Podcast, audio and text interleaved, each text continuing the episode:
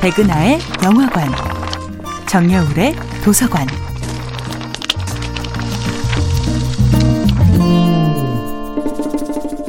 안녕하세요. 여러분과 아름답고 풍요로운 책 이야기를 나누고 있는 작가 정여울입니다.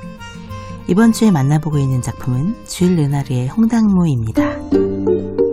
아무에게도 사랑받지 못하는 아이 홍당무는 처음으로 자신의 목소리를 내기 시작합니다. 계속되는 엄마의 구박과 차별을 참지 못하고 마침내 어머니에게 강하게 저항을 합니다. 방앗간에 가서 당장 버터를 사오라는 엄마의 명령에 싫어요! 엄마! 라고 대답합니다.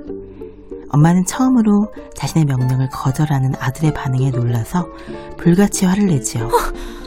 내가 꿈을 꾸고 있나? 웬일이냐? 내 말을 안 듣겠다니 네가 태어난 뒤 처음 있는 일이 아니냐? 친엄마의 말을 안 듣겠단 말이지? 홍당무의 어머니는 친엄마라는 단어까지 써가면서 아들의 반란을 제압하려 하지만 홍당무는 그 말에 더욱 예민하게 반응합니다. 친엄마라고요? 그래요, 엄마! 분명 친엄마인데 어떻게 나에게 이럴 수 있느냐는 서글픈 항변처럼 들립니다. 너무나도 놀란 엄마는 어처구니 없다는 듯이 이런 말을 내뱉습니다. 이건 혁명이로구나! 엄마는 길길이 날뛰며 온 식구에게 이 사실을 일러 바치지만 형과 누나는 재미있는 구경거리라도 난 것처럼 이 상황을 지켜보기만 합니다. 홍당무는 처음으로 자신이 당당하고 거리낌 없고 해방된 기분을 느낍니다.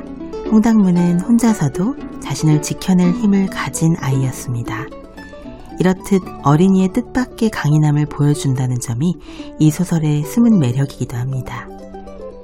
홍당무의 뜻밖의 저항으로 인해 도대체 어떤 반응을 보여야 할지 모르는 어머니의 당황스러운 표정이 홍당무에게 오히려 용기를 줍니다. 형 펠릭스는 동생을 얕잡아 봤지만 이제 홍당무가 멋져 보이기까지 합니다. 자신도 한 번도 저항해 본 적 없는 엄마에게 이렇게 용감하게 맞서다니. 엄마는 급기야 아버지에게 도움을 청합니다. 이젠 내 힘으론 벅차서 어쩔 수가 없군요. 난 물러나겠어요.